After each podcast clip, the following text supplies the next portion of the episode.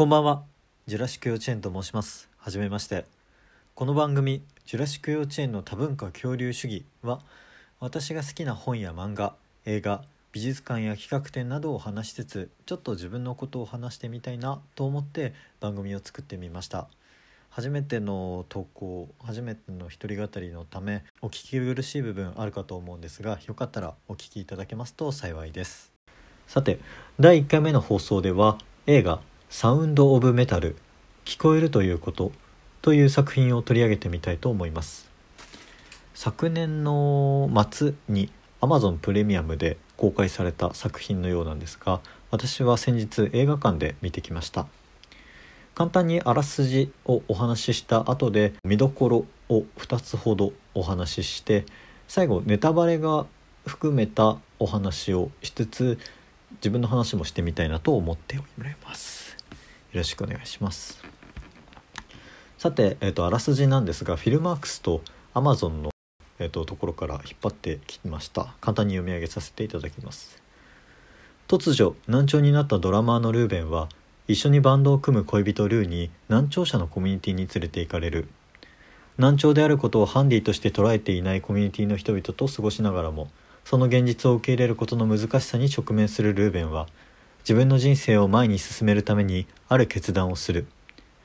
人生の挫折、再生を描きながら、その主人公の人生を疑似体験できる秀逸な感動作。これがフィルマークス。もう一本。メタルドラマーのルーベンは聴力を失い始める。医師に今後も悪化すると言われ、ミュージシャンとしての自分の人生も終わりだと考える。恋人のルーは元ドラッグ依存症のルーベンを老者のコミュニティに参加させ、再びドラッグに走ることを防ぎ、新しい人生に適応できることを願う。ルーベンは老者のコミュニティの中で歓迎され、ありのままの自分を受け入れるが、新しい自分とこれまで歩んできた人生とのどちらかを選ぶのか葛藤する。というお話です。ちょっとこれだけだと、えっと、作品の流れみたいなものを説明しきれてない気がするので、私なりにネタバレに入る、まあネタバレなんですけど、ネタバレに入らない程度にお話しするあらすじと、そこから見出される見どころを説明したいと思います。サウンド・オブ・メタルというタイトルからで映画館に行って、一番最初にスタートするところから始まるんですが、いきなりメタルバンドのいかついお兄さんが出てきます。それが主人公のルーベン、ドラマーですね。全身にタトゥーが入っていて、眉毛も脱色していて、本当にいかつい感じのメタルのドラマーです。演じているのはに、えーと、リズ・アーメットという方です。こちらの方の演技が素晴らしいという話も後でさせてください。このルーベンは一緒にバンドを組む、あのパンクな感じの恋人のルーと一緒にトレーラーを改造して、そこにキャンピングカーみたいな感じでベッドを作って、その中に、えっと、音楽道音楽に関わる道具を一切合切詰め込んで、旅をしながら小さい、そこまで大きくないようなクラブであるとかの、えっと、演奏をして、旅をしながら恋人と生活をするような生活をしています。で、あらすじにもあった通り、突然難聴になります。耳が聞こえない、全体のにじゅうすうパーセント、さんじゅっパーセント聞こえない程度の極めて厳しい難聴になってしまって、その回復の見込みはないということを突然医者に告げられます。その中で、えー、とルーベンはコミュニティを紹介されます。なんかコミュニティっていうと、やっぱりあれですよね、映画のファイトクラブなんかをの前半の部分を思い出しましたけど、海外ではこういったコミュニティの描写って多いなと思ったんですが、このコミュニティはどんなコミュニティかというと、えー、とちょっとあらすじにもあったんですが、えー、と難聴、耳が聞こえないということをハンディとして捉えていない、それを受け入れて生活していこうというようなコミュニティに受け入れられます。最初こんなところにやっていけるかと反発していたルーベンなんですが、子供との交流であるとか仲間たちとの手話の、えっと、交流を経て、だんだんと受け入れられていくし、自分の自分自身も受け入れていくような描写があります。こういった交流の中で、えっと、ルーベン自身はコミュニティの中で自分の居場所というのを見つけていくし、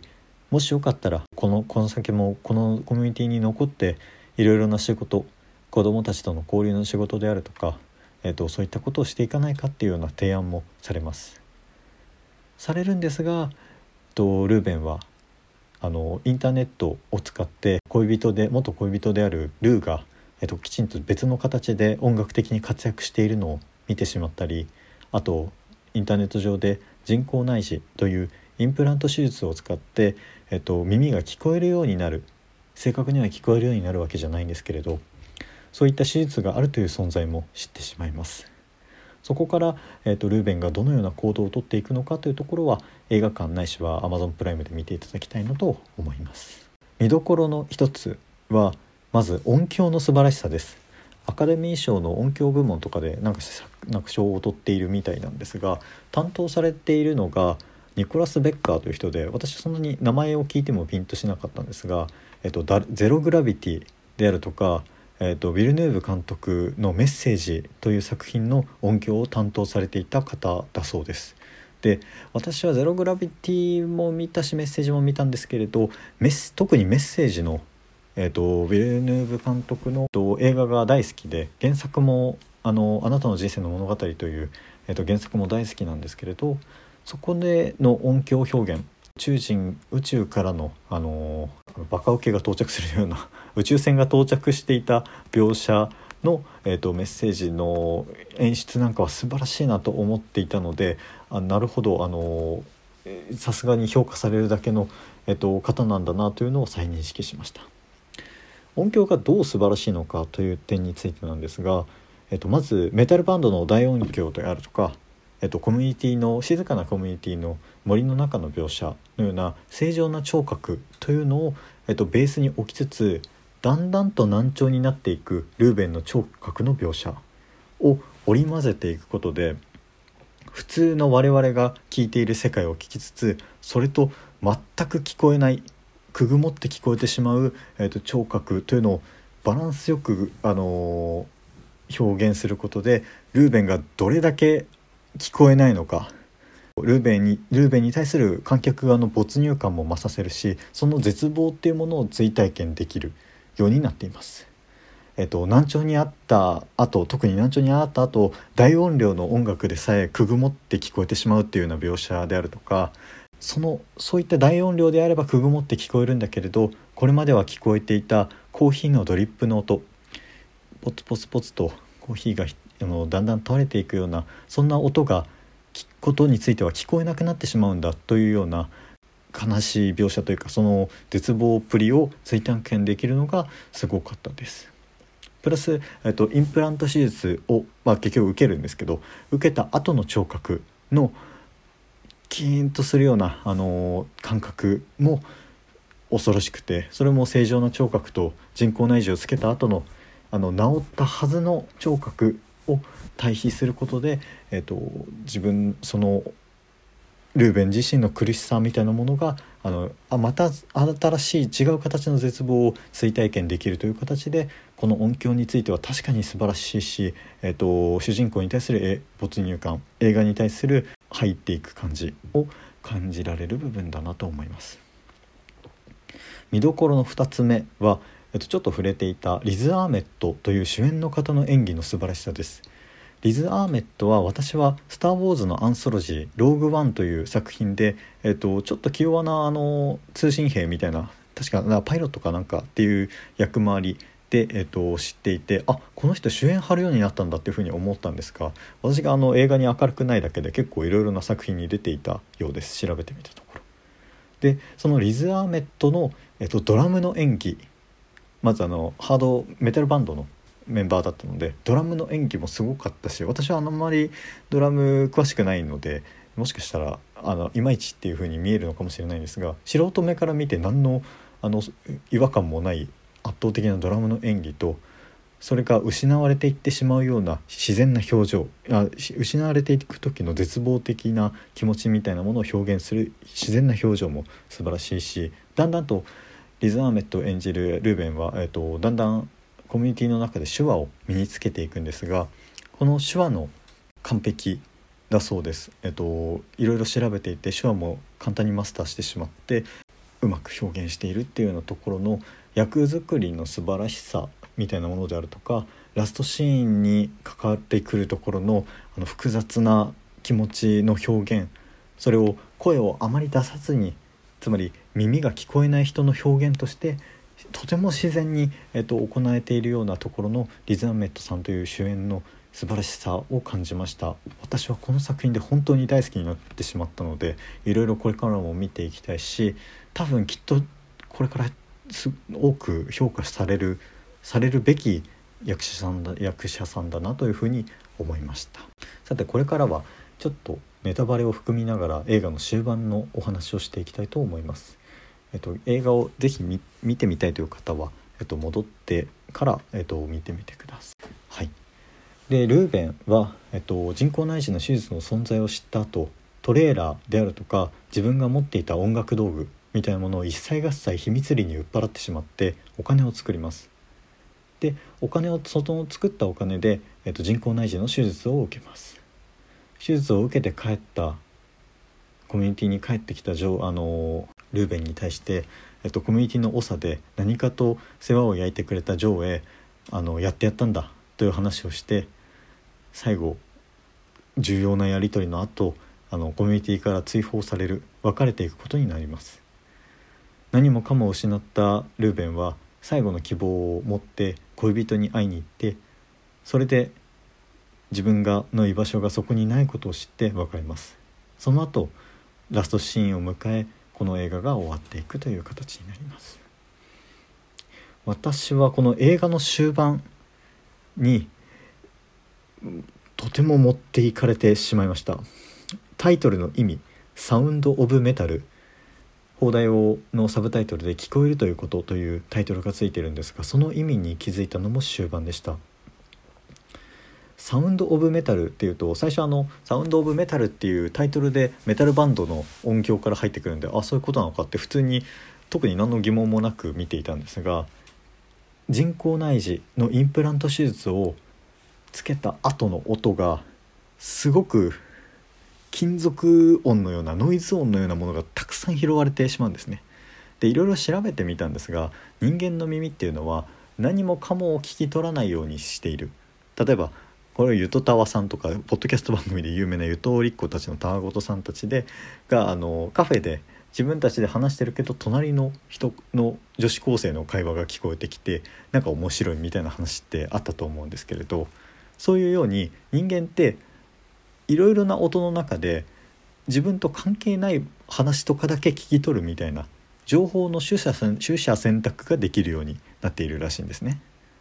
ただこの人工内耳の手術っていうのはどういう手術かというと、耳の機能そのものを治すというのではなくて、聞こえなくなってしまった耳はただそのままで、インプラントの金属の機械を入れることで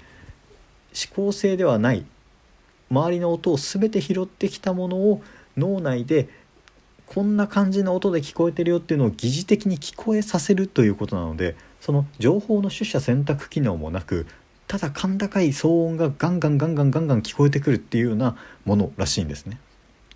で、えっと、その映画の中でその音響の素晴らしさというところで表現した人工内耳をつけた後の聴覚というのは本当に想像しいんです。